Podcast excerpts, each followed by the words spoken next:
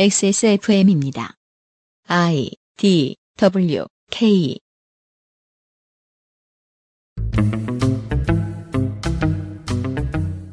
그것은 알기 싫다 특별 기획 2019 국정감사 기록실 법제사법위원회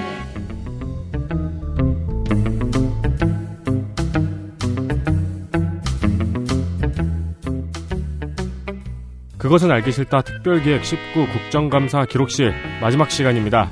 마지막은 대망의 법사위입니다. 제 맞은편에는 덕질 간사가 앉아 있습니다. 안녕하십니까. 드디어 여기까지 왔습니다.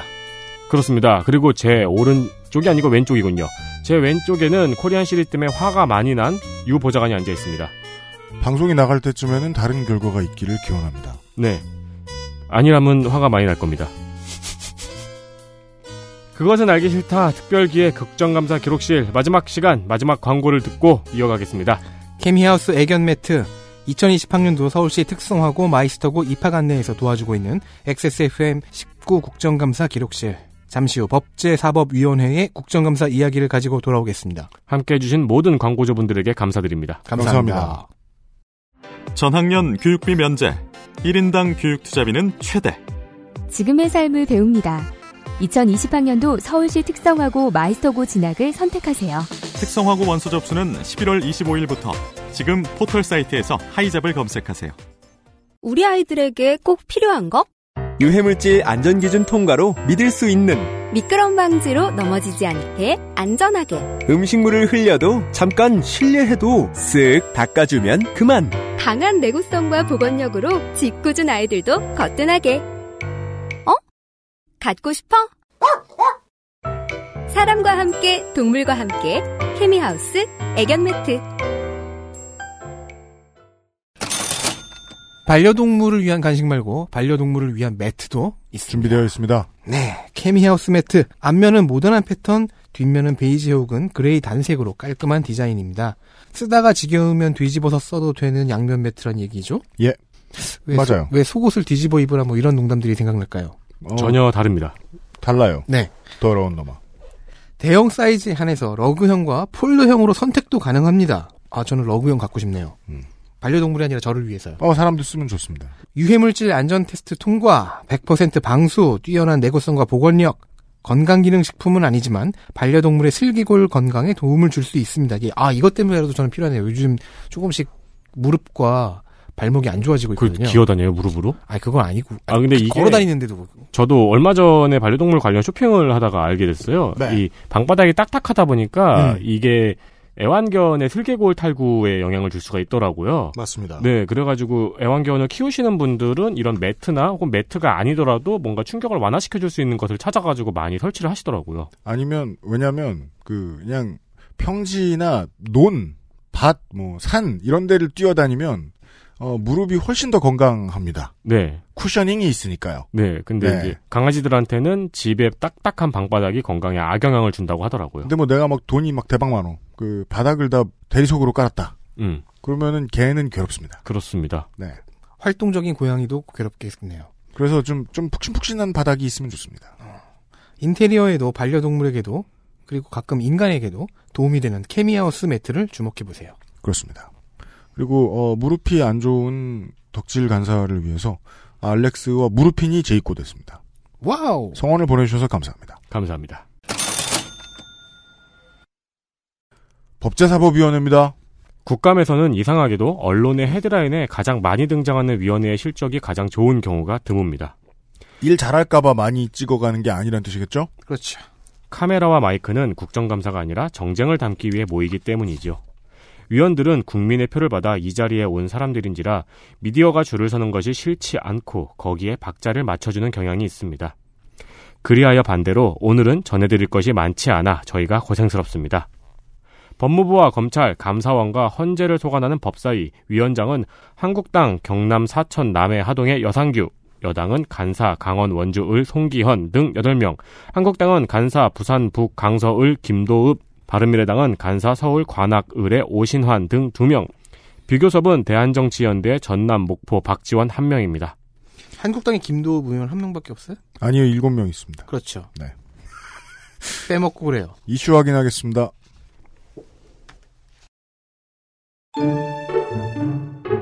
이슈 하나. 후관 예우. 민주당 박주민.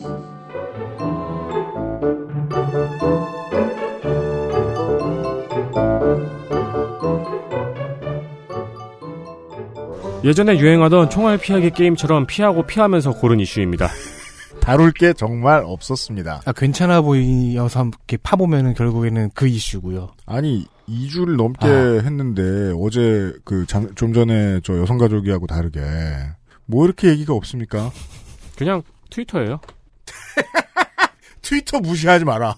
그냥 그날 그날의 트렌드예요. 네. 네. 법사위가 트위터만도 못했다. 스피드 퀴즈입니다. 퇴직 판사. 전관예우. 그렇죠. 음. 퇴직 판사가 나오면 답은 정관예우죠. 박주 어, 민주당 박주민 의원실은 후관예우의 문제를 시작했습니다. 네. 법조 1원화가 도입된 후 판사가 되려면 법조 경력이 필요합니다. 중요한 얘기입니다. 자. 현재는 법조 경력 5년 이상이 있어야 하고요. 2026년 이후에는 법조 경력 10년이 필요합니다. 네. 10년을 다른 곳에서 법조인으로 살았어야 판사가 될 수 있게 된다는 겁니다. 그렇습니다. 박- 우리가 전에 그 서기호 변호사도 나와서 우리 방송에서 이런 얘기를 해줬는데 그때는 제도의 정신만 이야기했고 이 제도를 도입했을 때 어떤 문제가 생길지에 대해서는 예측해 보지 않았거든요. 그 문제에 대한 얘기입니다. 그렇습니다. 그 사법 PK 시간에는 법조 경력 10년 후에는 노안이 온다고 설명한 적이 있습니다. 노안을 빨리 얻게 된 분이 이야기했죠. 네. 초반에는 재판연구원이라 부르는 로클럭 출신의 비중이 높았습니다. 로 클락이라는 에, 포지션이 있습니다. 그렇습니다. 실제로 그 로스쿨을 나온 그 로스쿨 졸업생들이 로 클락 아니면 대형 로펌을 엄청 선호합니다. 로클럽. 네. 법 시기가 아니죠. 법계원 그러니까 이제 판사가 판결문을 쓰는데 도움을 주는 음. 네. 아, 재판연구원 법 종업원? 네. 네. 이 로클럭을 최대 3년까지 할 수 있거든요. 네. 그러니까 1년에서 3년을 로클럭으로 채우고 국선 변호사로 나머지 기간을 채워서 판사로 임용되는 비중이 높았습니다. 그런데 법원에서는 이 로클럭 하는 사람들을 제 식구로 맞이해 준다는 게 문제가 된다는 거예요. 그렇죠. 그렇, 우리 인맥 이제 그렇기 때문에 대법원에서는 로클럭 했다가 국선 변호사 했다가 판사로 바로 데리고 오는 회전문 인사라는 비판이 있었습니다. 그 이게 이런 문제가 생기는 거예요. 서교 변호사하고 제가 그때 무슨 얘기를 했었냐면 이번 정부가 처음에 들어올 때 서교 변호사 본인의 그 경험을 통해서도 이해하는 이야기를 했다는 거예요. 변호사가 돼서 개업을 해서 세상에 드디어 나온 거잖아요. 사회생활을 드디어 할 수 있게 된 거잖아요. 왜냐하면 판사는 외부와 차단돼 있어야 하기 때문에 네. 이해관계가 없고 깨끗하게 유지가 되는 대신에 사회 경험도 없습니다. 네. 그래서 공감 능력이 현저히 떨어져요. 그랬다가 변호사 사무실을 차려보니까 드디어 돈 걱정도 하고, 인간관계 걱정도 하고, 사람 다루는 일도 걱정하고, A4 용지 어디가 싼지도 알아보게 되고, 네. 이런 모든 고민들을 해서 세상이 너무 새롭고 무- 무섭고 어렵다. 이런 경험 못한 사람이 판사가 되는 것은 좀 앞뒤가 안 맞지 않은가라고 생각한다. 까지만 얘기했었어요. 네. 그건 좋은 얘기예요. 그래서 이걸 도입을 했어요. 했더니 뭐가 문제가 됩니까? 법원이 법원의 입장을 이야기를 하기 시작합니다. 우리 중에 하나가 될 사람이니까 우리 말을 좀 잘 듣는 사람이면 좋지 않을까? 우리 개통이면 좋지 않을까? 그래서 법조인으로서의 경험을 다른 어디에서 하다가 판사가 되느냐가 되게 중요해집니다. 그렇죠. 대법원은 결코 제 식구 챙기기가 아니라고 했는데 비중이 너무 높아서 다들 그렇게 안 믿습니다. 그 몇 년 전에 쓰인 판사가 되는 법 같은 진로 설명 글 같은 것을 읽어보면은 로클럭에 유리하다고 설명을 하고 있습니다. 네. 이러면 이제 판사들 사이에서는 별로 없는 검사들 사이에서는 엄청 많고 국회의원 사이에서는 되게 많지만 판사들 사이에서는 별로 없는 출신 네. 음. 어디 어디 개통 이런 것들을 따지기 시작할 거예요. 그리고 어떤 사람은 로클럭들이나 음. 그와 주- 유사한 사람들을 보면서 음, 저 중에서 판사가 많이 나오겠지. 그렇다면 아구찜을 사주자라고 생각할 수 있겠네요. 그럼요. 이 초반에는 로클럭 국선 변호사 루트가 비중이 높았는데 그거 되게 프린세스 메이커 같네요. 미리 아구찜을 많이 먹여둔다. 그 엔딩이 아구면 어떡해요. 그래서 이렇게 많이 먹는다고 아구가 되진 않아요. 아구 그- 판사. 되게 다음 달 되면 일단 기본적으로 아구 버튼부터 눌러주고 시작하고 그런데 시간이 지날수록 대형 로펌 출신의 비중이 높아졌습니다. 이게 더 문제입니다. 대형 로펌은 뭘 하는 곳입니까? 기업 대변해 주는 곳이에요. 네. 왜요? 대형 로펌에는 몇 억을 주고 들어갈 수 있는 고객들밖에 못 받기 때문에 기업 감싸주기를 사회생활의 전부로 했던 사람이 판사가 되는 건 아무것도 안 해본 사람이 판사가 되는 것보다 더 무섭습니다. 박주민 의원실에서 내놓은 자료를 살펴보면은 2013년에는 임용 판사 중에서 로펌 출신 판사 비율이 6.8%였거든요. 그때는 그랬는데 네, 근데 2015년에 32.4%로 늘어나요. 그러다가 2019년에 와서는 66.7%로 늘어났습니다. 이 경향은 무슨 뜻일까요? 로펌에서 작당했다는 겁니다. 즉그 판사를 우리 회사 출신 판사를 엄청 집어넣자. 그리고 아구찜 사주는 입장에서 보면요. 쟤네 동네 가서 아구찜 사줘서 이렇게 환심을 사던 곳에서 원래 같이 아구찜 해- 먹던 애들 중에서 나오게 됐다는 거잖아요. 이제 로펌에 이제 그 검사들만 로펌 출신이 되면 근데 검사들도 나중에 로펌에 들어가잖아요. 네. 대형 로펌에 들어가잖아요. 네. 따라서 판사, 검사 그냥 법정 안에 있는 이 삼각형이 전부 다 로펌과 관련이 있는 사람들이 돼버릴 수가 있어요. 이미 오염이 됐다는 거예요. 그렇죠. 큰일 났습니다. 로스쿨 다음 로펌. 네, 그러니까 로펌은 아예 장기 계획으로 판사들을 더욱 많이 투입할 수 있다는 거죠. 네 맞아요. 큰일 났어요 진짜로. 네. 후관 예우라는 말은 이런 뜻입니다. 음. 나중에 판사가 될 사람들. 그렇죠. 어, 그래서 변호사 단체에서는 로펌에서 아예 로클럭을, 로클럭을 마친 변호사를 데려와서 관리할 가능성에 대해서도 우려하고 있습니다. 그러고 있겠죠. 네. 66.7%는 정확히 3분의 2잖아요. 네.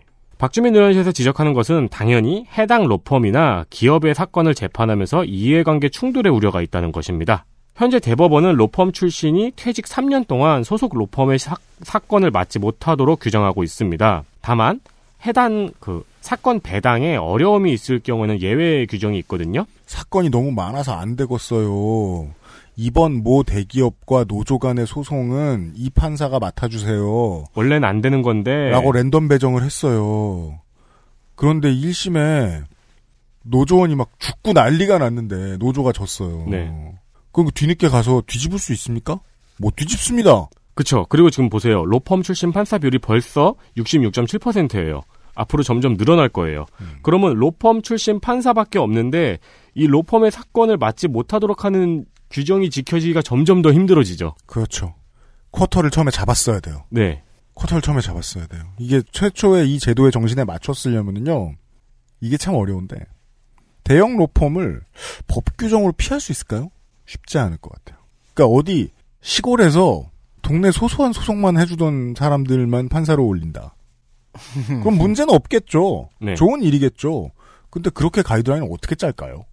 한 사람의 커리어 10년인데 음, 이 되게 어렵습니다. 그렇습니다. 또 증가하고 있는 거는 사내 변호사 출신입니다. 로펌 출신은 그나마 음. 이 최악이에요, 이건 진짜. 네, 로펌 출신은 그나마 3년의 유예 기간이라도 있잖아요. 지금 우리가 그것도 위험하다거나 말씀을 드렸지만, 근데 사내 변호사 출신은 그 3년의 제한도 없습니다. 2018년 임용 판사의 10.5%가 사내 변호사 출신이었습니다. 이에 대해서는 지금 박주민 의원이 사내 변호사의 경우에도 3년 동안 해당 기업의 사건을 맡지 못하도록 하는 개정안을 발의했습니다. 이게 지금까지 없었다는 게 더 신기하죠. 맞아요. 네. 조재현 법원 행정처장은 이 문제를 인지하고 있으며 대책이 강구되는 대로 국회에 보고하, 보고하겠다고 답변했습니다. 그렇습니다. 이 시점에서 지금 이제 개혁위원회에 들어가 있는 이탄희 변호사의 이야기를 다시 떠올리지 않을 수가 없습니다. 판사의 이름을 기억해라. 그 플레이어가 어떤 판결문을 판결을 남겼는지 기억해라. 근데 이러면 이제 그 로스터가 포지션에 맞는 관리의 대상 현대 야구로 접어들어요. 이걸 안 해줄 수 없다는 거예요. 옛날에는 판사면 판사의 성격은 판사 하나밖에 없었어요. 이건 검사 동일체랑 다릅니다. 판사가 평등했다는 거예요. 근데 사회생활을 하고 들어왔잖아요. 하나도 안 평등해요. 네. 이젠 배심원처럼 되는 거예요. 배심원 성분 조심해야 되거든요. 이게 한국에선 이런 문제가 아직 대두되고 있지 않죠. 시민참여 재판이 그- 그렇게 많지 않으니까. 네. 근데 그 시민참여 재판에서는 배심원이 어떤 배심원인가를 되게 주목해야 돼요. 그래서 검사랑 변- 변호사랑 음. 서로 저, 이 사람 빼주세요. 저 사람 빼주세요. 번갈아 가면서 이렇게 빼서 구성을 맞추잖아요. 그러니까 뭐 폭력 사건과 관련된 뭐 아까도 노동 얘기했으니까 막 용팔이들이 들어왔어. 음. 사람들 막 다 때리고 조합원들을 막 다 때렸어. 그거 재판이 있어. 시민참여 재판에 신청했어. 근데 10명이 다 조폭이야. 배심원이. 음. 딱 이러고 있어. 그럼 안 좋잖아요. 어. 배심원서 왜 이렇게 좁냐고.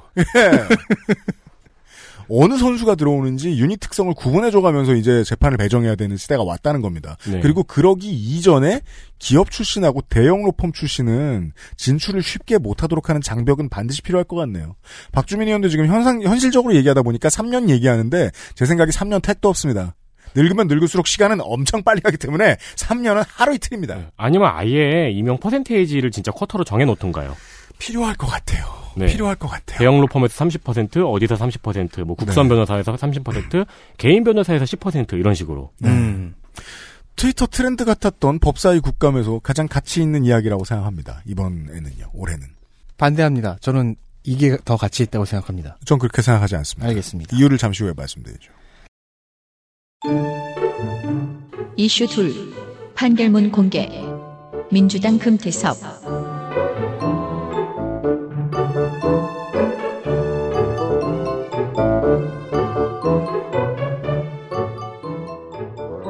자, 이 이슈를 선정하고 깊게 공부하려고 이제 이슈의 동영상을 열었는데요.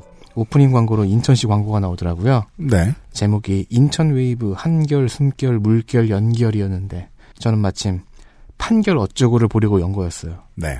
이게 사람이 너무 피곤해지니까 이 우연도 웃겨서 장면에 넣을까 생각하고 있었어요. 네. 네, 잠시 후에 반성했습니다. 그렇죠. 네, 대본에도 뺄 수는 없었나요? 어. 저는 UPD가 이 대본을 합치면서 이렇게 편집하면서 빼줄 거라고 생각했어요. 어, 자기 일을 막 넘기고. 그니까요. 뭐 하는 짓이죠? 죄송합니다. 내가 여가부 장관인 줄 압니까? 제 소관이 아니에요. 네, 법사위는 음, 아까 총알 피하기 게임이라고 했잖아요. 나경원 이슈도 제대로 끼어들기 힘들었던 조국 공방의 최전선이었습니다. 맞아요. 법사위 국감이. 나경원도 못 끼었어요. 조국이 너무 시끄러워서. 네. 네. 그 조국 이슈로. 그래서 조국이라는 이름을 싹 걷어내고 나면요. 남는 이슈들이 많지 않은데 그 이슈들은 대부분 해당 의원들이 오랫동안 추진해왔던 주제입니다. 네. 금태섭 의원의 경우에는 그 이슈가 법원 판결문 공개 확대입니다. 그 네. 알실에서는 박판규 변호사가 사법 PK 시간에 언급한 적이 있어요. 금태섭 의원이 논리를 출발시키는 지점은 헌법 109조입니다. 재판의 심리와 판결은 공개해야 한다. 그렇죠. 여기서 신- 시작한 금태섭 의원의 여정은 2017년에 판결문 공개 확대법 대표 발의를 거쳐서 오늘까지 지금까지 계속되어 왔습니다. 현재 우리가 법원 판결문을 읽어보려면 어떻게 해야 될까요? 그러니까 박판규 변호사가 판사 시절에 어떤 판결을 내렸을까를 알고 싶어요. 음. 그럼 이 다음에 절차를 거쳐야 됩니다. 일단 인터넷으로 열람할 수 있는 판결문은 한 해 판결문의 극소수예요. 네. 직접 판결문을 구체적으로 검색하려면 대법원 청사에 있는 법원 도서관의 특별 열람실까지 가야 됩니다. 1인당 이용 시간은 1시간 30분입니다. 컴퓨터는 4대뿐이에요. 한 대당 5명, 하루 총 20명만이 이용 가능하다는 얘기죠. 그러니까 판결문 열람 신청을 먼저 해야 합니다. 아주 썰렁한 동네 킹코스 수준으로 준비해놨군요. 네. 근데 킹코스와 다르게 여기는 신분증도 받고, 어. 네, 몸수색도 하고. 자, 신청은요, 자정에 대법원 홈페이지에서 리셋이 돼요.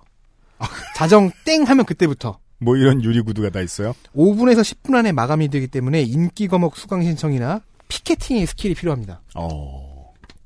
자, 피케팅이 성공했어요. 음. 열람 신청에 성공해서 시간을 배정받았습니다. 음. 그럼 이제 열람을 하러 가야죠. 네.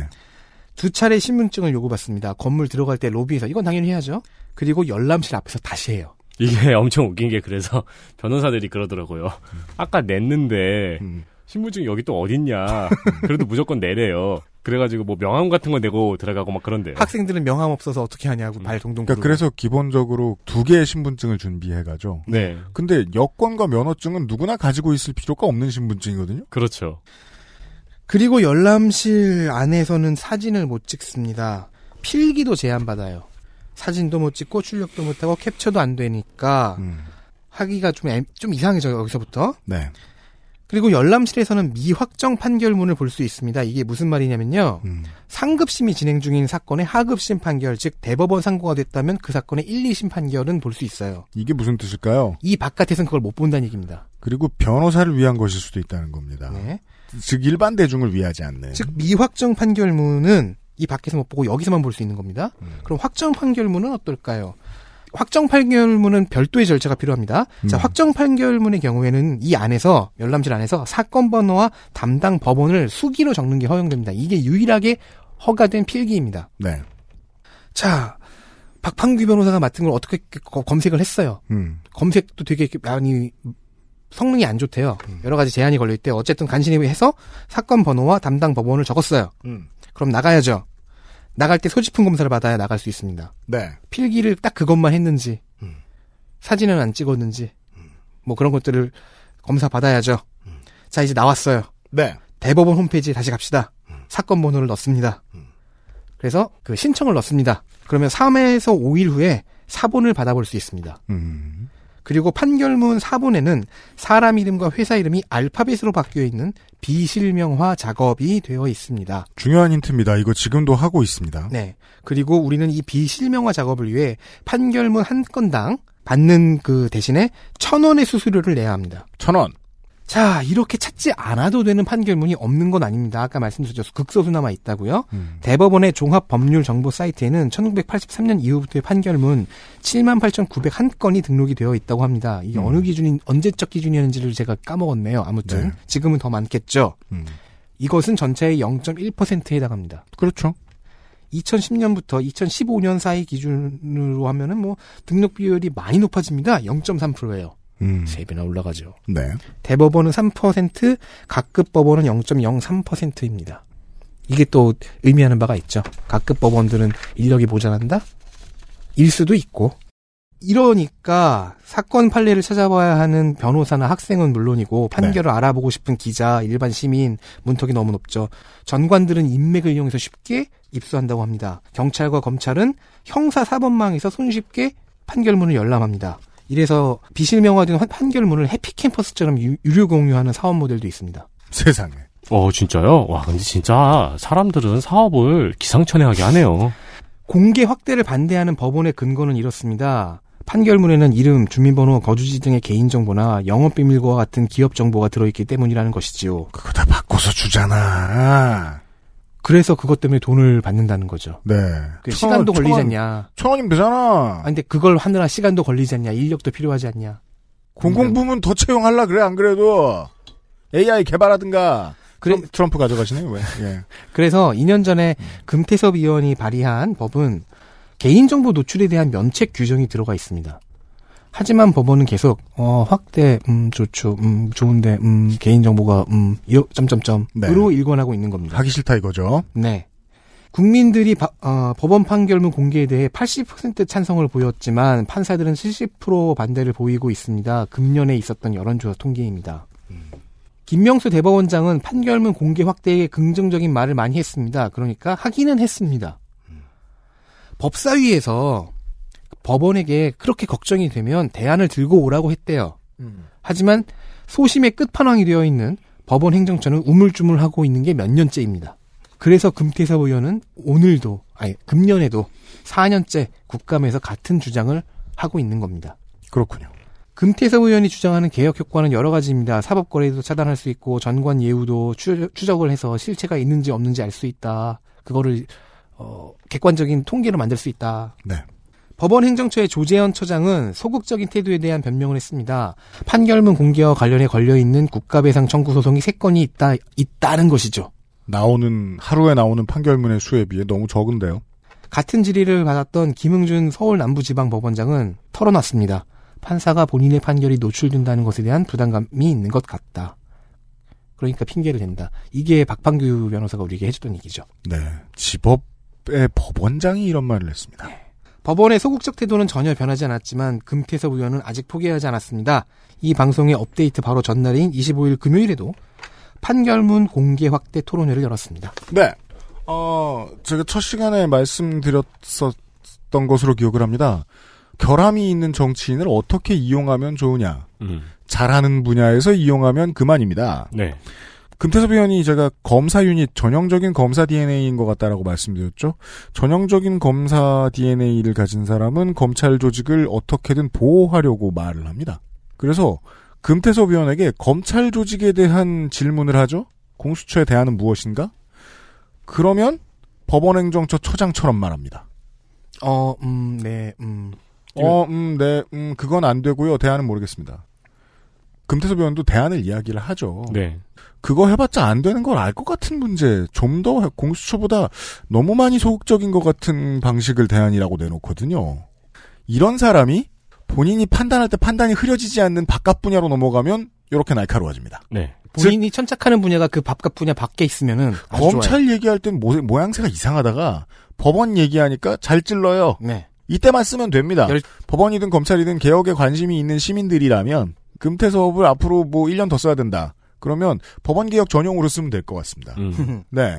두 사람에 대한 얘기를 하겠는데 하나는 금태섭 의원이고 어, 나머지 하나는 제가 이런 기사를 읽어드리죠. 이달 10월 10일에 나온 조선일보의 기사입니다. 조백건 기자가 청와대 법무비서관 이어 법무비서관실 행정관도 인권법 연구회 판사 출신. 아 이번 국감에서 그 인권법 변호사나 아니, 그 인권법 연구회 가지고 또 얘기가 많았죠. 본문은 이렇습니다. 박판규 괄호 열고 45. 어, 이렇게 늙었어요? 이, 형, 이 형이? 괄호 닫고 변호사가 지난 8월 청와대 법무비서관실 행정관으로 발탁돼 일하고 있는 것으로 9일 뒤늦게 알려졌다. 왜 뒤늦게 알려진지 아십니까? 조선일보에? 내가 안 알려줬거든. 박 변호사는 판사 출신이다. 그는 판사로 일할 때 국제인권법연구회 회원이었다. 박 행정관은 2017년 법원을 나와 변호사 개업을 했다고 한다. 그는 변호사 시절 양승태 전 대법원장 때 벌어진 사법행정권 남용 논란과 관련해 양 전 대법원장 측을 강하게 공격했던 인물이다. 제가 알기로 박판규 변호사는 강한 공격력이 없고요.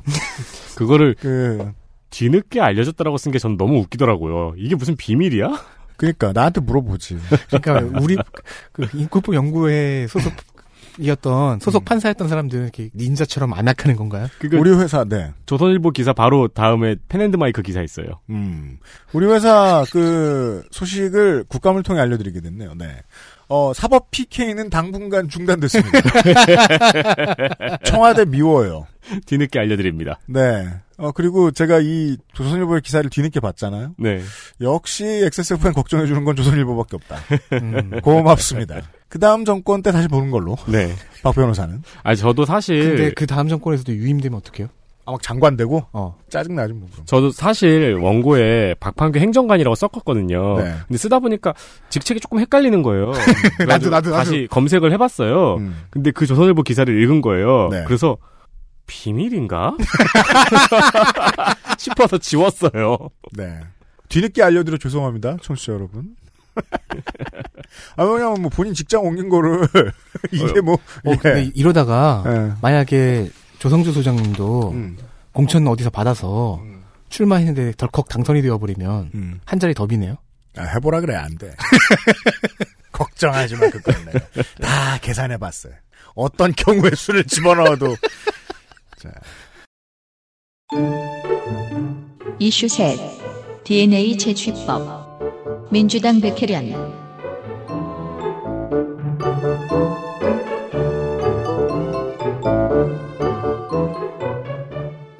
네, H.O.T가 최고의 인기를 구가하고 있을 때 인기가 있었던 상품에는 H.O.T 멤버들의 DNA 목걸이가 있었습니다. 아, 중고등학교 앞 문방구에서 많이 팔았습니다. 네, 저는 중학교 때 그 상품을 보고 저기에 DNA가 들었는지 안 들었는지 어떻게 알아? 라면서 사기라고 단정했거든요. 하지만 30년 뒤에는 막 멤버들이 막 수천만 명 거리를 돌아다닐 수 있어요. 그렇죠. 주라식 파크처럼. 그렇죠.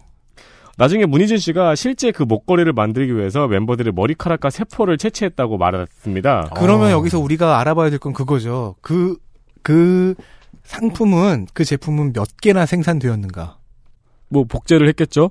돌리처럼? 그건 이제 그 암흑 같은 시대가 오면 알 수 있겠죠. 네. 젠장 너무 많이 팔았어. 복제한 게 복제하는 쪽이 더 많이 그 생산비가 더 많이 들잖아요. 음. 그러면 2,000개를 만든다면 뭐 손톱 2,000 조각 아니면 머리카락 2,000개를 뽑아가야 되잖아요. 채취해 가야 되잖아요. 손톱을 뽑는 건 고문이고요. 예. 네. 동사가 좀 그렇군. 아마 이 말에 어떤 그 입가분이 반박하실 거예요. 아무튼요. 최근 화성 연쇄살인 사건의 용의자를 찾을 수 있던 방법으로 DNA가 주목을 받았죠. 네. 과학도 여러분 저희들 그만 까세요. 무식한 거 알면서 왜 그러세요? 아니 뭐 그러면서 저희도 배, 배웁니다. 열심히 공부를 하고 있습니다만 잘 모릅니다. 유죄가 확정된 사람의 DNA를 채취해서 보관할 수 있는 DNA 신원 확인 정보의 이용 및 보호에 관한 법입니다. 하지만 사실 이미 작년에 헌재는 이 법에 대해서 헌법 불합치 결정을 내렸습니다.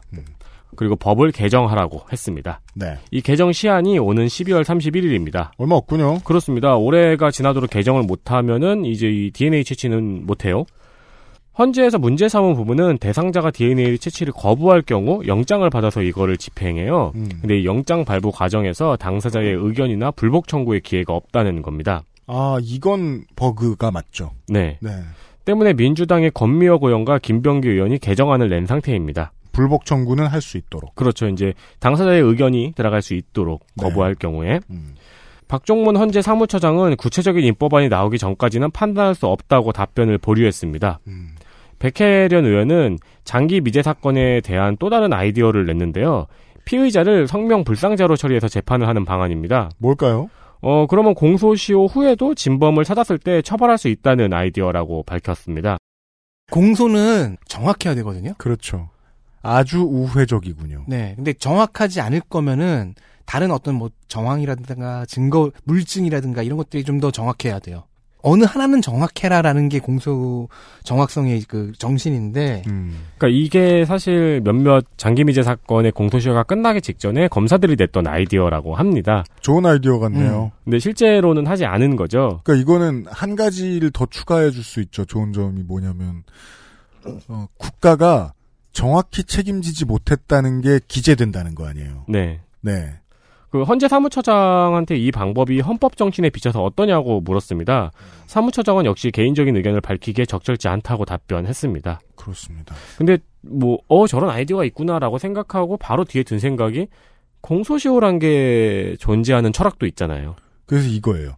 공소시효 제도가 존재하는 철학에 정면 반박하고 있거든요. 네. 이게 네. 저는 어떻게 보냐면요. 법 집행이 더 가혹해야 한다. 전 가혹이라는 단어 쓸게요. 더 가혹해야 한다라는 견해는 점점 더 높아지고 끌어올라요. 왜냐하면 지금의 미디어의 플랫폼 때문이죠. 네. 현재 미디어는 사람들에게 법이 너무 솜방망이야라는 자동 반사 같은 반응을 자꾸 이끌어내려고 합니다. 그리고 그건 무조건 통하고요. 문제가 뭡니까? 이걸 보는 소비자들이 다 국민이라는 거죠. 음. 그래서 그 국민들이 좋아할 극우적인 인사들이 자꾸 여기저기서 들어오는 거예요. 네. 정권을 차지를 하는 거예요. 그 이유 중에 하나는 법 집행이 가혹했으면 좋겠다라는 원도 있거든요. 그것과 법의 정신 사이의 중간 지점 어딘가를 찾아내려고 했던 것 같아요. 백혜련 의원은. 아주 나쁘다고만 볼 수는 없을 것 같아요. 그건 10년 전, 20년 전만 해도 적절치 않다고 말하고 묵과해도 됐을 것 같아요. 이거는 말씀드려도 되겠네요. 사무처장이 구체적인 입법안이 아직 안 나왔다는 식으로 얘기를 했잖아요. 네. 이게 권미혁 김병기 의원의 개정안 말고도 음. 지금 지금 법사위에 오- 그- 그 계류되어 있는 음. 법안에는 송기현 의원과 백혜련 의원 등등 해서 10명이 음. 올린 법안도 있습니다. 같은 네. 법안이. 아직 두 가지가 뭐, 뭐 통일이 안 된 모양입니다. 음, 그 알겠습니다. 사람들이 아니 그렇게 이의 신청할 수 있으면 누가 자기 DNA 박제하겠어 막 그렇게 이야기하는데 지금까지는 이거를 이의 신청을 한 사람이 한 명밖에 없다고 하더라고요. 네. 피의자가 분명히 있는 장기미제 사건에 대해서 음. 네. 고민을 안 해볼 수는 없고 네. 어, 이대로 입법될 것 같지도 않습니다. 네. 이철희 의원이군요. 그렇습니다. 이슈 넷 법무부의 검사 블랙리스트 민주당 이철이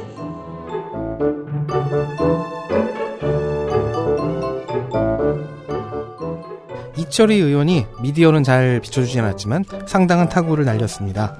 과거 법무부에서 검사 블랙리스트를 만든 적이 있다는 내용입니다. 15일 법무부 국감에 이철희 의원이 들고 나온 집중관리 대상 검사 선정 및 관리 지침이라는 법무부 내규 문서가 있었습니다. 집중관리 대상 검사 선정 및 관리 지침.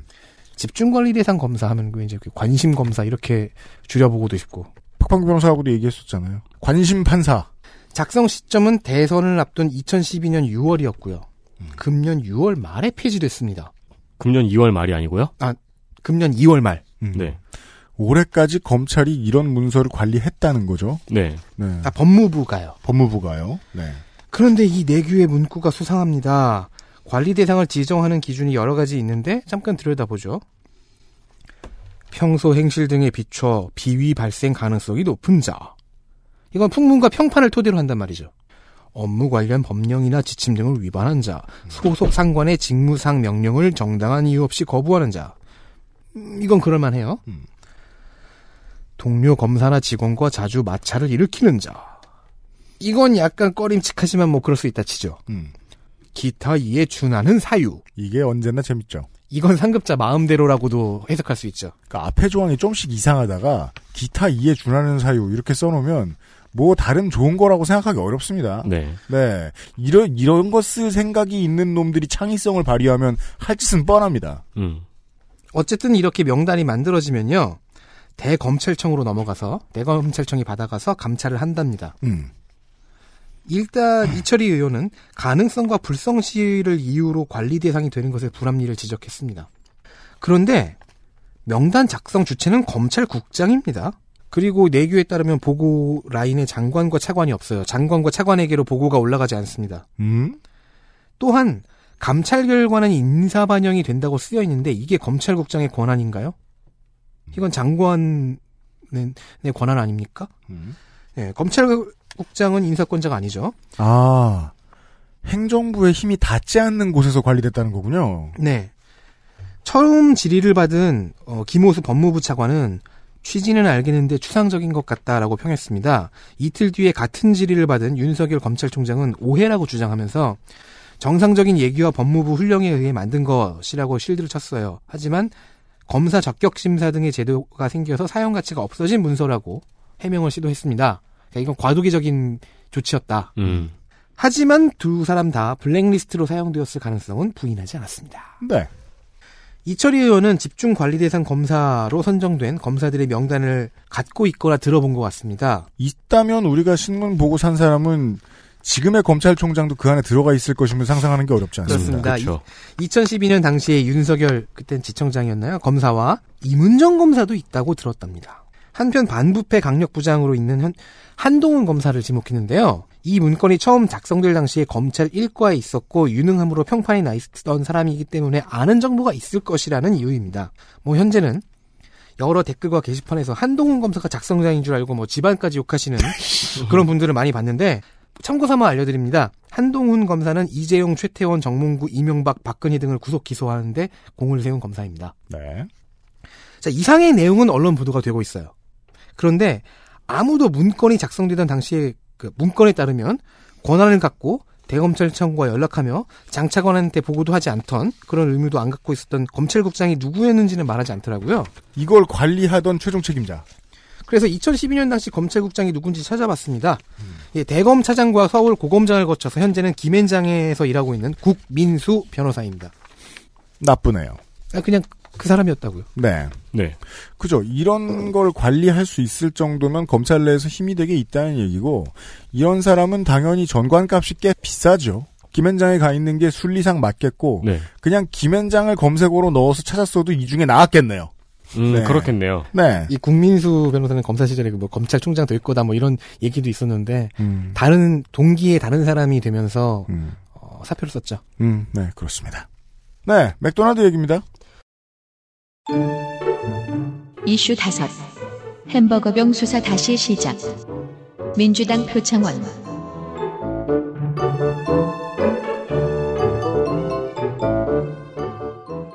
네, 맥도날드의 햄버거병 사건을 기억하십니까? 결국 맥도날드는 기소가 되지 않았고 햄버거 패티를 만든 하청업체 관계자 일부만 기소가 되었습니다. 음. 당시에 검찰은 맥도날드에 대해서 햄버거가 설익었다고 볼 수 있는 증거가 부족하고 음. 맥도날드 측에서 패티의 오염 사실을 미리 알았다고 인정하기가 어렵고 음, 패티의 오염이 발병 원인이란 것을 입증할 수가 없다고 불기소 처분을 내렸습니다. 그런데 지난 4월 맥도날드의 전 점장이 본사에서 허위 진술을 요구했고 조사할 때 패티가 덜 익을 수 없다는 허위 진술을 했다고 밝혔습니다. 덜 익을 수 있다 사실은. 네, 근데 본사에서 요구를 했기 때문에 허위 진술을 했다는 거죠. 음. 실제로 가끔 패티가 덜 익는 경우가 있었다고 합니다. 어, 이런 양심 선언이죠? 음. 양심 선언이 있은 다음에 박상기 전 법무부 장관도 재수사 가능성을 비추기도 했습니다. 이에 대해서 윤석열 검찰총장은 당시의 사건을 직접 지휘했다고 밝혔습니다. 그리고 당시에 맥도날드의 범죄를 입증하기 위해서 애를 썼는데 안 됐다. 그때는 패티를 납품한 하청업체의 위생관리가 문제라고 생각해서 수사를 했다고 말했습니다. 어, 그리고 맥도날드. 그렇다면 방향이 잘못된 것 같은데요. 얼마나 익히는지는 매장이 결정하는데 매장에 불판이 있는데 네. 패티를 만들어 납품하는 업체를 일단 보자라고 들어가면 피해자가 제기한 문제 사실을 보지 말자라고 생각한 거 아닌가요? 네. 저도 이거 열심히 들여다봤었는데 음, 네. 수사 방향을 이렇게 잡았다니 이상합니다. 그렇습니다. 그리고 맥도날드의 허위 진술 조사가 있었다면 수사를 하지 않을 이유가 없다고 말했습니다. 승진했다 이거예요. 자기 일 아니라고? 아니 근데 그 허위 진술에 대한 양심 선언은 4월에 있었거든요. 네. 근데 이걸 왜 이제 알았을까요? 국감장 뒤늦게 전해졌나 보네요. 아니 국감장에서 보고를 받았을 텐데 기억이 나지 않는다 이런 식으로 이야기를 했어요. 왜 이렇게 뒤늦게 전해져 다들? 그리고 동시에 당시의 기억을 떠올려가지고 어, 이 사건을 제대로 수사하지 못했던 것은 여력이 없었기 때문이라고 한계를 고백했습니다. 음. 사건을 담당했던 형사 2부는 식품 의료 범죄를 수사하는 부서거든요. 근데 이 부서가 가습기 살균제 사건에 이어서 임보사 사건에 전원 투입이 되었기 때문에 여력이 없었다고 말했습니다. 음. 국감장에서 이 질의가 있은 후 5일 뒤인 10월 22일에 이 사건의 재조사가 다시 시작되었습니다. 네.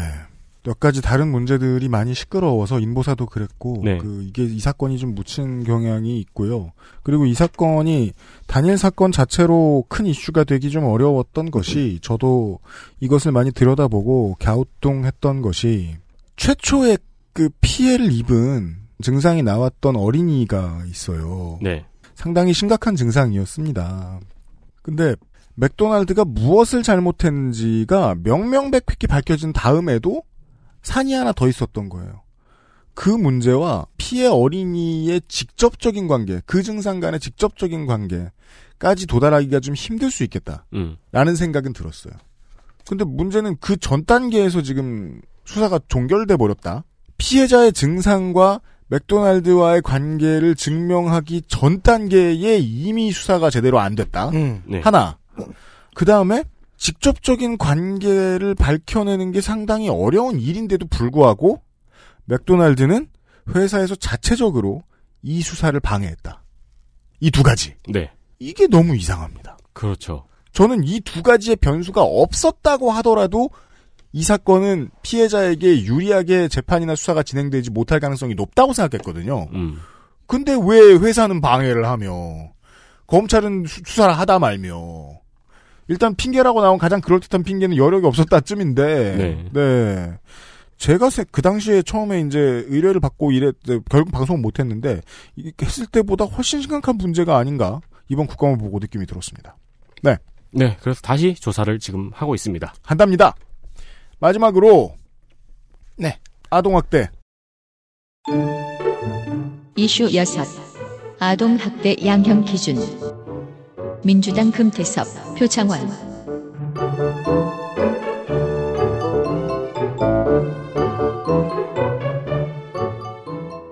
표창원 의원이 진짜로 천착하고 있는 그러니까 이번 회기에서 천착한 주제는 미성년자였습니다. 네 그는 소년범 처우와 갱생 시스템의 개선 그리고 아동 학대의 양형 기준을 오래 고민해 왔습니다. 여가부 공부하다가 덤으로 이것도 하나 음. 네, 여기에는 사실 금태섭 의원도 관심을 좀 보태고 있습니다. 네. 뺐다 관심. 음.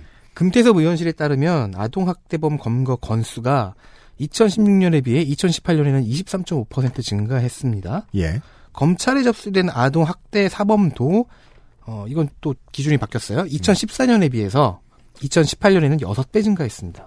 이거 제가 자주 하는 얘기죠. 기준이 바뀌고 사회의 분위기가 바뀌어서 이런 거라고. 그렇죠. 네. 네. 많이 찾은, 아동학대는 다 있어요. 많이 찾은 거다. 원래 똑같다 원래랑. 그럼 기소율은 어떨까요? 전체의 수가 늘어났으니까 뭐 실제 기소 건수의 절대값도 등- 증가했겠지만 음. 그러니까 그건 마- 지금 말한 대로 새로이 드러나고 밝혀지는 것이 많아서죠. 음. 기소 비율은 오히려 줄고 있었습니다. 그렇겠죠. 인력이 동일하니까 귀찮겠죠. 그리고 재학대 건수, 다시 학대가 이루어진 건수 중에서 사건 처리가 된, 즉 고소나 고발이 이루어진 건수는 37%밖에 되지 않는다는 것이 표창원 의원실이 찾아낸 통계입니다. 양형 기준도 점점 높아지고 있어서 아동이 사망했을 경우 최고 15년까지로 형이 강- 강화되었어요. 네. 하지만 아동학대에 대한 기소 비율과 중형 비율은 우리의 법감정에 비하면 좀 낮다고 할 수 있죠. 그러니까 특히 재학대라는 게 있- 있다는 얘기는 기소가 안 되거나 처벌이 약해서 학대를 한 보호자가 아동을 다시 데려갔다는 의미거든요. 네. 그렇습니다. 표창원 의원은 이 원인을 사회복지에서 찾습니다. 그러니까 어, 양형 기준을 더 높여야 돼 라던- 라거나 음. 이건 다 판사 잘못이야 라고 하는 대신에 사회복지에서 찾습니다. 대부분의 아동학대 가해자는 경제적 책임을 지고 있는 보호자인 경우가 많습니다. 그 표창원 의원실의 논리예요. 이러니까 판결하는 판사나 구형하는 검사는 가해자가 사라졌을 경우 이 아이의 경제적 필요를 누가 공급할 수 있나를 고민하게 되는 거죠. 음. 따라서 가해자 엄벌에 앞서서 고민해야 될 것인 위탁가정이나 보육원 같은 복지 시스템이라는 주장입니다. 한국은 위탁 가정이 대중화돼 있지 않아요. 네. 양형 기준을 높이고 사법부의 인식을 바꿔서 엄벌에 처하게 하는 것은 일부 대책에 불과한 거죠. 음. 이 인식에 의하면 음. 네네.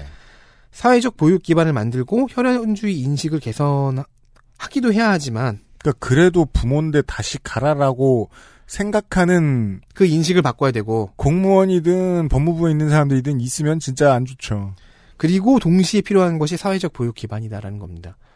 많이 안 보셨겠지만은 DC 영화인 샤잠에서 네. 주인공은 위탁 가정에 들어가죠. 네. 사- 그런 이야기가 미국에서는 흔하진 않아도 어디선가는 볼 수 있는 이야기라는 건데 한국에선 정말 너무 드물죠. 그렇습니다. 어, 물론 표창원 지- 표창원 의원이 이 질의를 한 날은 첫날 대법원 국감에서였습니다. 당시 나와 있던 어, 김영란 양형위원회 위원장이 질의 대상이었고요. 그래서 양형 기준 개선, 양형 기준을 또 적용하는 과정을 어떻게 고민해 볼 것인가 등등을 요구를 했고 답변은 그렇게 하겠다 음. 나왔습니다. 음. 어, 이- 참, 네. 참고로 이 김영란 양형위원장은 김영란법의 그분입니다. 네, 맞아요. 네. 그건 모를까봐? 난 왜, 몰랐거든. 국민을 무시, 아, 알겠습니다. 허허. 얘만 무시하면 됩니다. 이 세트는요, 이런 곳들이 주체가 됩니다. 법무부도 그렇지만, 그리고 여성가족부는 주체라기보다는 그 매개체잖아요, 매개체. 네. 그렇죠. 네. 그리하여 지자체와 지방의회가 주인공이 된다고 저는 생각합니다. 그렇죠. 대법원도 법무부도 약간 뒤쪽에 빠져 있어야 되죠. 왜냐하면 이런 류의 복지 예산은 보통 지방세인 그렇죠. 걸로 제가 압니다. 그래서 지역마다 뭐 위탁가정의 수가 다르다거나 비율이 다르다거나 이런 식으로 발전해 나갈 거예요, 아마. 음. 그리고 보건복지부 끼어들어야 될 거고. 지방교육청도 껴들어야 될 거고. 그렇습니다. 일단은 양형위원회부터 시작을 한 것 같은데 음. 다음 회기에선 누가 이 이슈를 그 토스 받아서 이어줄지는 모르겠네요. 그러게요. 표창원 형 가니까 이제. 네. 네. 알겠습니다. 모르죠. 뭐 페이크다 하면서 출마. 그렇죠. 아니면 보건복지부로 아니, 지역구를 안 간다는 얘기였다. 아니면 뭐 비례! 음. 네.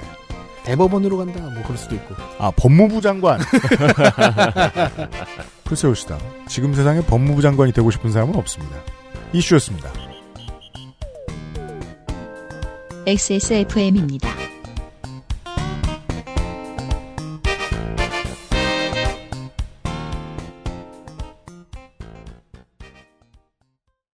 두 번째, 페이지가 넘어가지 않게 잘 잡아준다는 점입니다. 마찰을 통해서 책 페이지가 넘어가지 않고 양쪽 모서리에 고무고리를 걸어줍니다. 안정성을 위하여 2019년 특성화고 창의 아이디어 경진대회 금상. 페이지가 넘어가지 않고 한 손으로 독서를 가능하게 만든 아이디어 제품 핑거북. 한강 미디어 고등학교 학생들의 작품입니다. 지금의 삶을 배웁니다. 2020학년도 서울시 특성화고 마이스터고 진학을 선택하세요. 지금 포털 사이트에서 하이잡을 검색하세요. 유해물질 안전기준 통과로 믿을 수 있고 반려동물이 더 좋아하는 케미하우스 애견 매트 19 국정감사 기록실 마지막 시간 법제사법위원회에 기가 쇠하는 장면들입니다. 장면 하나. 법무부 차관 순환기. 사라진 장관 덕분에 김호수 차관은 장관 직무대리 자격으로 국감에 출석했습니다. 사실상의 준비 기간은 반나절 정도였대요. 아, 그렇죠. 저는 이 보면서 궁금하더라고요. 저 사람은 미리 알았을까 몰랐을까? 내가 장, 그, 저, 국감에 나갈 줄 몰려. 내가 국감에 나갈 줄. 아, 한 가지는 확실해요. 알았든 몰랐든 사라져버린 장관이 미울 거예요. 어, 그럼요. 온갖 난처한 질의와 현황 파악을 못했을 현안 질의 속에서 야당 의원들은 지금 공격력이 최고조에 달해 있죠. 간신히 정신줄을 붙들고 자기가 내놓을 수 있는 가장 정무적인 답변을 해야 돼요. 음. 고난이도의 처신이 필요합니다. 거의 네. 묘기죠. 그게 익숙할 리도 없고 준비됐을 리도 없잖아요. 그렇죠. 그렇죠. 왜냐면 의원들은 사실 조국 전 장관한테 물어볼 질의들을 준비해왔는데 지금 차장이 왔다고 질문 차관이. 어 차관이 왔다고 질문 내용을 바꾸진 않았거든요. 그- 바꿀 수도 없어요. 김호수 차관이 이 상황에 지정생존자죠, 지금. 네. 아, 왜 내가 살았어? 이러면서. 예. 뭐 그런 맥락에서는 꽤 선방한 편이었다고 봅니다, 저는. 하지만 21일 마지막 종합감사에서는 최고의 난적이 있었습니다. 공격수의 삘이 극도로 오른 사퇴 이은재 의원이 계셨기 때문입니다. 네. 본인이 사퇴한 적이 없는데 사퇴왕이 되셨어요. 아, 저는 그 그라임을 안 읽어줘서 좀 그랬어요. 그러고도 차관입니까? 사퇴하세요! 이 희대의 위선자를 법무 장관에 기용한 것에 대한 대국민 사과를 외면하고 조국 일가의 부패는 외면하면서 검찰 개혁을 운운하는 이 대통령의 모습에 국민들은 굉장히 크게 실망했습니다. 또 차관 역시 그 책임에 자유롭지 못합니다. 동의하십니까? 자기 최고 인사권자를 욕하라는 질이죠. 일단 김우수 차관은 이제 다- 달리 말하지 않겠다는 답변으로 빠져나갔습니다. 그런데 이은재 의원은 사퇴하세요 당시의 성급한 전개를 답습하지 않았습니다. 그는 성장했습니다. 대통령은 김 차관이 조 전 장관을 보좌를 잘했다 이렇게 칭찬을 했죠. 뭐 검찰 개혁과 관련해서는 많은 도움을 주- 주었다 이렇게 말씀하신 거죠. 네, 그게 얘는 보좌를 잘한 차관이야말로 어떻습니까? 정치검사 또 미선자 아닙니까? 이선재 아니 예. 그그 조국 어떤 사람이었습니까? 근데 거기를 보좌를 잘했다. 그 얘기는 어떤 어떤 내용입니까? 위선자라는 같이 위선자 정치검사 이렇게밖에 볼 수가 없습니다. 이제는 인신공격이죠. 그러니까. 질문이 아니군요. 네, 조국은 그 정치검사 위선자다. 근데 조국을 보좌 잘한 당, 당신은 대통령이 인정한 정치검사 위선자다. 그 내가 지금 장관 유고 시에 내가 장관이어도 마찬가지고 국감의 증인으로 불려 나왔습니다. 음. 앉아 있어요. 무슨 질문을 할까? 네. 딱 이렇게 긴장해서 이렇게 앉으면 안 되죠. 이렇게 그 두 손을 모으고 이렇게 앉아 있습니다. 그렇죠. 어깨를 내리고 다리를 딱 붙이고 이렇게 앉아 있습니다. 근데 어떤 위원이 당신은 위선자입니다. 이러면 관계부처와 협조를 통해 제가 위선자인지 판별을 하도록 하겠습니다. 판별자는 판사면 괜찮겠습니까? 조사를 충분히 하도록 하겠습니다. 그리고 박판규 변호사, 아니, 행정관 부르고? 뭐라고 해야 될까요, 진짜? 그 이렇게 공격을 끝낸 음. 이은재 의원은 4초 정도 자기 서류를 이렇게 딱 보고 있었어요. 음. 그러니까 김호수 차관은 내가 지금 답변을 해야 되는 타이밍이 그렇잖아요. 그게 제일 중요하잖아요. 망설이다가 걷다 대고 예 이러면 화 더 낼 거 그러니까 아니야. 3.5초가 지났을 때 네. 답변을 해야 되나 보다 하고 천천히 이렇게 마이크 앞으로 오고 있었거든요. 네. 입을 가까이 하는 순간 이은재 의원이 다음 말을 시작했습니다. 네. 이래저래 국감 조보는 힘듭니다. 그, 그, 이번, 저, 법사위 국감의 분위기를 아주 잘 보여주는 네. 그림이었던 것 같아요. 네.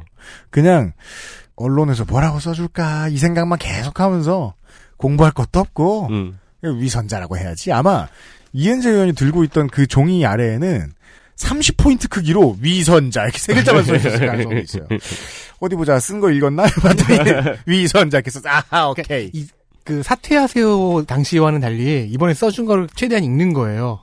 어, 최대한이라는 게 좀 중요한데 약간은 성장해서 다행입니다. 다른 위원회들은 어 뭐 조원진 같은 사람 하나 없나 뭐 김진대 같은 사람 하나 없나 가뭄을 겪고 있잖아요. 네. 네, 풍년이죠 법사위는. 그렇습니다. 다음은 정가빈 의원입니다. 장면 둘 정감윤의 저작권 옛날에는 업신 여기던 자가 잘 되고 나서 자기 덕이라고 하는 사람 꼭 있죠. 아우 짜증나 죽겠어. 그런 사람 많아요. 네. 유, 보좌관이라고요. 네. 음, 꼭 있습니다. 그 유 보좌관이 옛날에 없었는데 없신 여기였는데 지금은 잘 된 사람이 누가 있는데요? 저라고 주장하고 싶어요. 무슨 소리예요? 난 아직도 널 없인 여기는데. 어느 부분이 잘 됐냐고 물어보고 싶었는데 이렇게 물어보는 건 너무 비인권적이잖아요. 내가 그걸 그걸 예, 상하고 이렇게 얘기한 건데 어, 이거 어떻게 편집? 아직도 업신여긴다고 얘기하는 애- 얘기할 줄은 몰랐네. 제가 질문 하나 해볼까요? 네. 위선자입니다. 당신은. 네. 어, 음, 어, 음. 네. 2013년 당시 새누리당 의원이었던 정가변 의원은 국정원 댓글 조작 수사와 관련해서 윤석열 당시 수원지검 여주지청장과 이런 대화를 나눴습니다. 2013년 국감의 이야기군요. 네. 아이고 아이고. 그 당시에 이제 윤석열 당시 수원지검 여주지청장이 국정원 댓글 조작 수사를 하고 있을 음. 때였습니다. 혹시 사람이 충성하는 건 아니에요? 저는 사람에 충성하지 않기 때문에 예. 제가 오늘도 이런 말씀을 드리는 겁니다. 윤석열 검사의 인기가 하늘을 찌르던 시절이었죠. 그렇죠. 그래서 별칭이 붙었죠. 펀치라인이 나온 그 시점이었죠. 네. 사람에 충성하지 않는 사람. 네, 그렇습니다. 어, 당시에 정가빈 의원은 윤석열 총장에게 하극상을 하고 있다면서. 그러니까 사람을 충성하는 거 아니에요? 그래서 얘 그랬으면 개 깠을 거면서. 그렇죠. 아니요 했더니 개 깠죠. 이- 이딴 짓을 하고 있다고 강하게 비판했습니다. 네. 그런데 이번 국정감사에서 윤석열 총장에게 이딴 말을 했습니다. 들어보시죠. 윤석열 하면 조직에 충성하는 사람으로 각인되고 있거든요. 사실 그 원작자는 죄거든요. 저작권을 좀 내줘야 돼요. 이 말에 윤석열 총장은 그냥 네 하고 말았습니다. 그러니까 이런 사람이 귀척한다고 뭐라 하면 그건 뭐 못생겨서 뭐 이런 게 아니에요. 본인이 이유를 알았으면 좋겠습니다. 그러니까요. 근데 이 다음에 나온 문장이 바로 이 말을 배신하거든요. 음. 저작권료 좀 내줘야 돼요. 아시겠, 아시겠죠? 라고 했는데 바로 그 다음에 굳이 제가 뭐 돈을 받을 생각은 없습니다만은. 농담이 안 웃겨서 머쓱한 거예요, 지금. 그렇습니다. 아니, 그리고 저작권자라는 말도 지금 이해를 못하고 있죠? 그죠? 예. 정가변 의원은 그냥 상황을 만든 사람인데 그 상황에 윤석열 당시 시청장이 기가 막힌 대응을 한 거잖아요. 네, 저는 사람에 충성하지 않습니다라는 워딩은 윤석열 당시 지청장 본인이 만들었죠. 네. 네. 13년하고 비교를 해보면은요. 13년의 여당은 이렇게 얘기해 볼까요? 검찰이 야당 편이다 이렇게 생각을 했었어요. 13년에 검 13년에 네. 예. 그래서 지금 뭐 진보 지식인이라든가 이런 사람들이 그 비판하고 있는 지점도 그거죠. 지금의 민주당도 검찰이 야당 편이라고 생각하는 거 아니냐. 이해가 너무 짧아요. 검찰이 검찰 편이라는 걸 알았기 때문에 화가 난 거라면 말이에요. 네. 그 상황에선 NRNB가 나오면 안 되지. 그냥 R&B가 나오면 모를까. 어셔가 나와야 돼, 어셔가. NRNB가 아니라. 예. 예. 장재원 의원 옆에는 이은재 의원이 앉아있나 봐요. 네, 그렇습니다. 잠깐 쉬어가는 시간입니다. 장문 셋. 남의 지리 시간에는 무엇을 할까? 어, 국정감사에서 남의 질의 시간에 국회의원들은 뭘 하고 있을까요? 그니까 말이에요. 그리고 보면은 종종 자리를 비워요. 그 땅콩 같은 것도 먹을 수 없게 돼 있어요. 거기서 먹으면 그죠. 사탕이나, 네. 어. 네. 그리고 머그컵 같은 것도 갖고 들어올 수 없고요. 네. 잠깐 자리를 비우는 사이에 국회의원은 어딜 다녀오는 걸까요? 약간의 힌트를 찾았습니다. 대검찰청 국정감사 시간에 장재현 의원이 잠시 자리를 비우고 돌아오자 옆에 앉아있는 이은재 의원은 어디 갔다 왔냐고 물어봤습니다. 거기에 빨리 대답 안 하면 사퇴하라 그럴까봐 빨리 대답해야 됩니다. 근데 둘은 친한가 봐요. 장재현 의원은 이렇게 답했습니다. 네, 한번 면담 통과하게 되는데 초콜릿 좀 먹고 왔어. 잘 녹음됐네요. 바로 뒤에 있는 카메라에 녹음이 됐나 봐요. 아, 그러네요. 네. 왜냐면은 그, 저 방송국용 카메라가 조금 더 길죠. 카메라 끝에 달려있는. 그런 샷건은 지향성이 상당해서 그 샷건 안에, 그 구경 안에 들어와 있는 소리들은 되게 깔끔하게 녹음되죠. 그렇죠. 그러니까 원래 원본에는 그 이은재 의원의 목소리도 녹음이 됐는데 그건 제가 여러 번 실험을 해본 결과 청취자분들이 알아듣기엔 조금 어려울 것 같아가지고 아무튼 장재현 의원은 이은재 의원의 조용한 질문에, 아, 초콜릿 좀 먹고 왔다. 라고 대답합니다. 네 여기서 이제 이은재 의원이 어디 있는데라고 하니까 장지현 의원이 휴게실에 있다고 답했습니다. 왜냐면 좀 먹었으니까 다 먹지 않았을 거거든요. 그러니까 두 사람은 서로 평대하죠. 네네네. 네, 15년 차인데. 네, 이렇게 이야기를 하다가 둘이 잡담을 하는 사이 질의 시간도 넘어갔어요. 그리고 이철희 의원 질의 시간에 장지현 의원이 네이버를 들어가더니 새로운 화제를 꺼냈습니다. 옆에 이은재 의원한테 한 얘기인가 봐요. 통상 우리에서 100원 계속 실금 올라왔어. 공공부에서 무죄 통장 많이 달라진 장병은 들으셨습니까? 무슨 얘기죠? 이 실검이 올라와서 나 아부한다고. 아. 장재원, 장재원, 장재원. 자기 아부하다 걸렸다. 이런 얘기를. 그 발언 때인가요? 청장님이 얼마나 힘들까. 아, 그 이제 원칙에 따라 수사해달라 뭐 음. 이런 이야기를 그죠, 그죠. 했었어요. 네. 아, 그 남이 발언할 때는 그냥 모든 동물들이 하는 습관 같은 걸 보여주네요. 뭘 먹거나 자기 이름 검색하거나. 예. 그리고 이제 아 자기 실검이 올라왔다고 이렇게 하- 하다가 어 실검에 이은재 의원도 있었나 봅니다. 음. 이은재, 이은재. 이게 또 뭐야? 네. 이것도 잘 안 들리는데요. 그 장재현 의원이 이렇게 계속 네이버를 보다가 어 이은재 이은재 이은재 이렇게 다 알려준 거예요. 음. 그러니까 이은재은이 아 이은재 또 왜 올라왔어? 아씨 장지원 밑에 아. 있고라고 이야기한 내용입니다. 뭐죠? 난 내가 15년 연상인데 니 밑에 있다니. 아, 그니까, 밥잠 때문에 그러는 건 아닌 것 같고. 올라온 그러니까 것도 내가 누나인데 임마 이건 아닌 것 같고. 음. 한국당 의원들의 멘탈리티 그리고 이번 국감에 들어서 아, 우리가 뭐 과방위 때였나요? 한국당의 의원들이 왜 실검을 통제하자라는 말을 하는지를 알 수 있는 음. 부분이 나온 것 같아요. 네. 한국당 의원들은 자기 실검 나오면 저뭐 미출해야죠. 뗐을까봐 음. 무서워 노이로제부터 나오네요. 그렇죠. 예를 들어 뭐, 그니까 뭐, 뭐 민주당 의원들이 정의당 의원들이 그랬다. 그러면은 나 또 뭐 잘했구만 이렇게 생각할 거 아니에요. 혹은 뭐 아싸. 악명도 명성이지. 무슨 뭐 박지원 의원이다.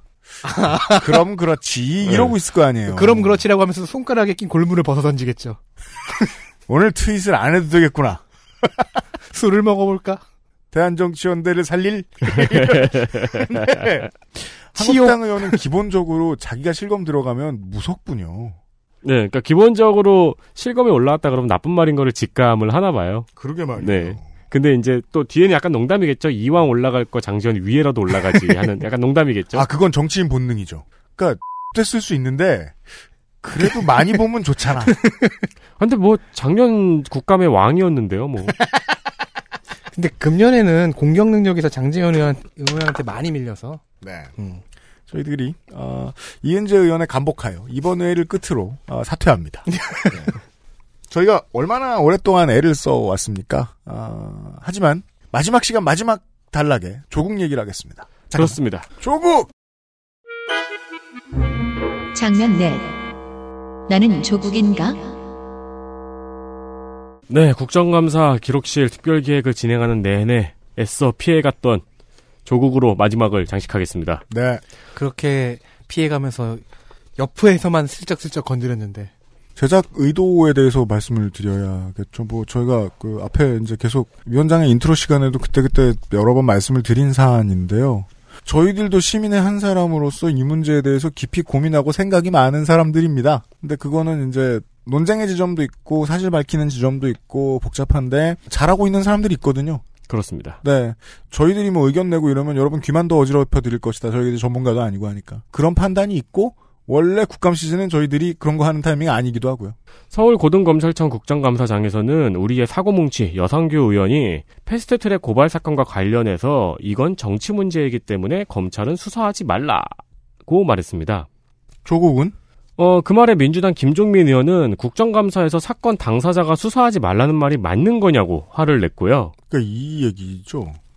피의자가 와서 네. 어디 그 생추얼이 없나요? 명동성당에 들어갔어요. 네. 그리고 막 생방송을 해. MBC, KBS 이런 데서. 네, 네. 그러니까 이렇게 말하는 거예요. 한 번만 봐주세요. 한 번 봐주시면 여기서 나가겠습니다. 평화롭게 집에 가겠습니다. 이게 무슨 짓이야 지금? 그러니까 이 사고뭉치 여상규 의원이 뭐 여기 위원장 자리에 앉아서 심지어 자기 민원 해소하고 있죠. 정치 문제니까 검찰은 수사하지 말라고. 그 이 민주당은 화나죠. 뭐 하는 짓이냐고 지금. 그 민주당의 김종민 의원이 국정감사에서 사건 당사자가 수사하지 말라는 말이 맞냐 지금. 그러면서 화를 냈고 이에 자유한국당 의원들의 설전이 있었습니다. 네. 어, 특히 한국당 간사 김도호 의원과의 설전이 있었거든요. 잠깐 들어보겠습니다. 사건 관련자가 수사하지 말라고 하는 국정감사 맞냐고 이게.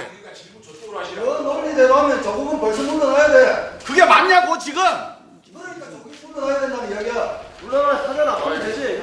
아, 야당 간사가 이런 건 조정해갖고 좀 정리할 생각을 해야지. 덩달아서 감싸고 말이야. 내로남불도 따로 왜 유분수지. 내로남불. NRNB도 YBSG. NRMB가 나왔죠. 네. 저희 방송에도 NRMB의 트라우마 가진 분이 계시죠. 어, 이젠 저도 그래요. 정치권에서는 보통 NRMB가 트라우마인가 봐요. 그러게 말이에요. 네, 이 내로남불 발언에 김종민 의원은 이렇게 대답했습니다. 미나 문구를 들어봐. 라고 하진 않았을 거고요. 내가 조국이야 내가.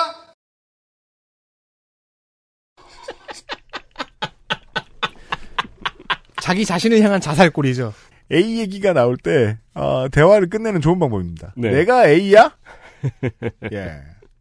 우리도 많이 써먹는 방법 써먹으면 괜찮습니다. 내가 땡땡이야? 어, 이, 그, 카메라를 보면은요, 이 옆자리에 금투섭 위원이 앉아있거든요. 근데 금투섭 위원 전, 이 지금 상황 이러니까 화를 내고 있는 거니까 표정이 심각하잖아요. 이 뭐한 짓이 하면서. 근데, 김종민 위원이 이 말을 하자마자 너무 빵 터져가지고. 그렇죠.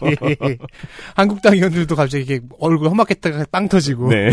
근데 그 타이밍에 이제 수사 대상이 되고 수사를 받아야 되는 패스트트랙 관련해서 어, 여상규 의원이 내가 여상규야? 그럼 체포. 그렇죠. 맞군. 예. 이러면서 그 허재 감독 말투로 이게 여상규야? 이제 여상규임이 밝혀져서 수사 불응으로 드러나 체포. 재밌네요. 네. 법사위 시간이었습니다. 음. 법사위에 긁고 긁고 고르고 골라서 엘리트 플레이어 4명 선정합니다. 3명, 4명이죠? 네, 그렇습니다. 법제사법위원회 엘리트 플레이어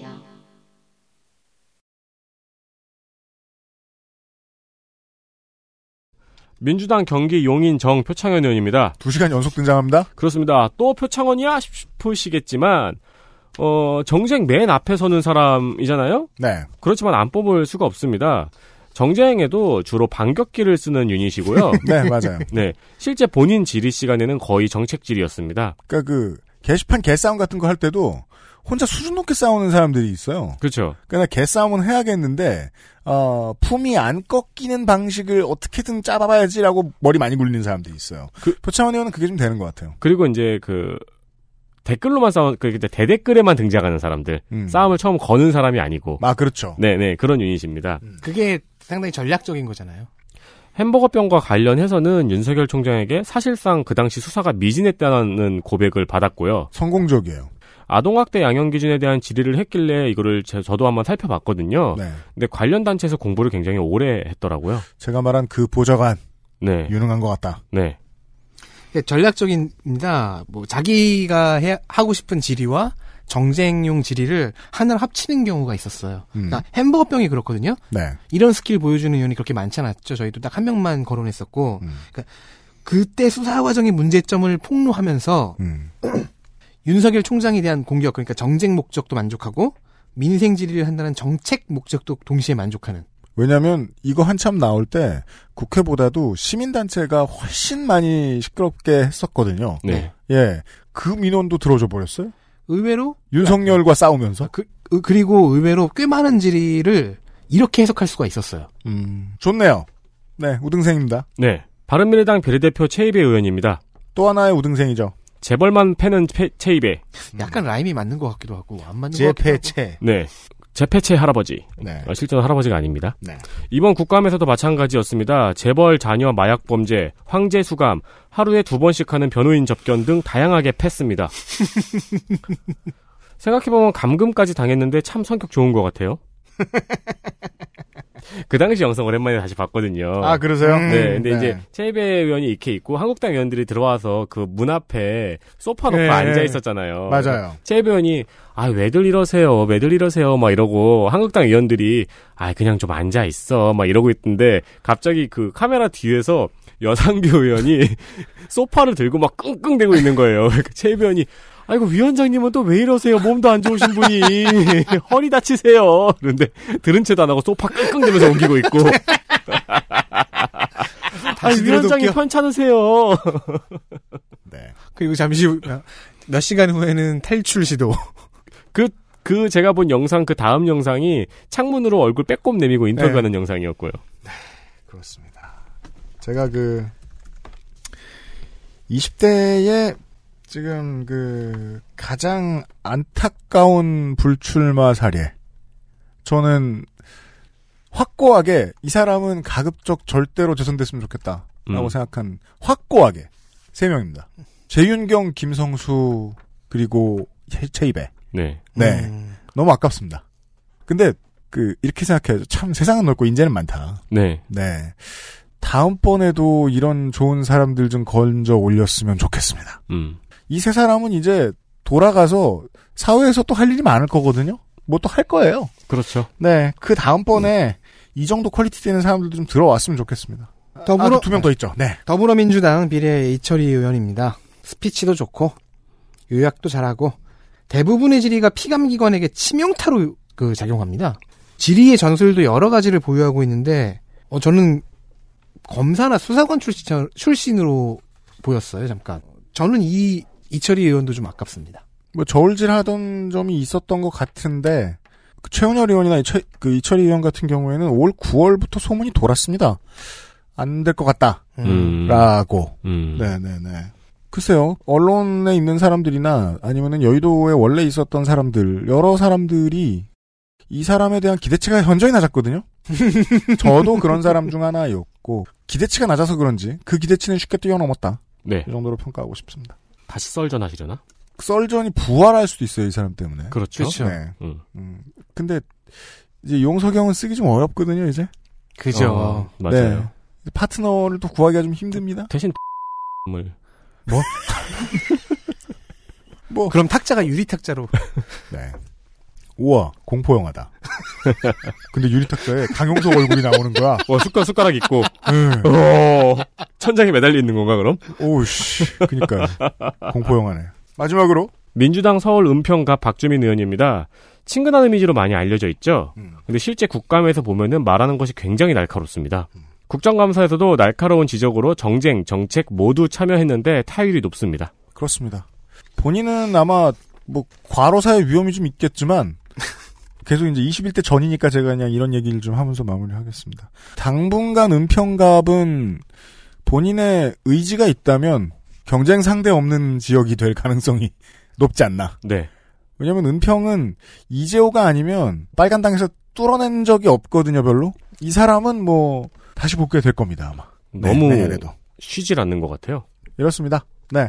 마지막 시간 법제사법위원회 시간이었습니다.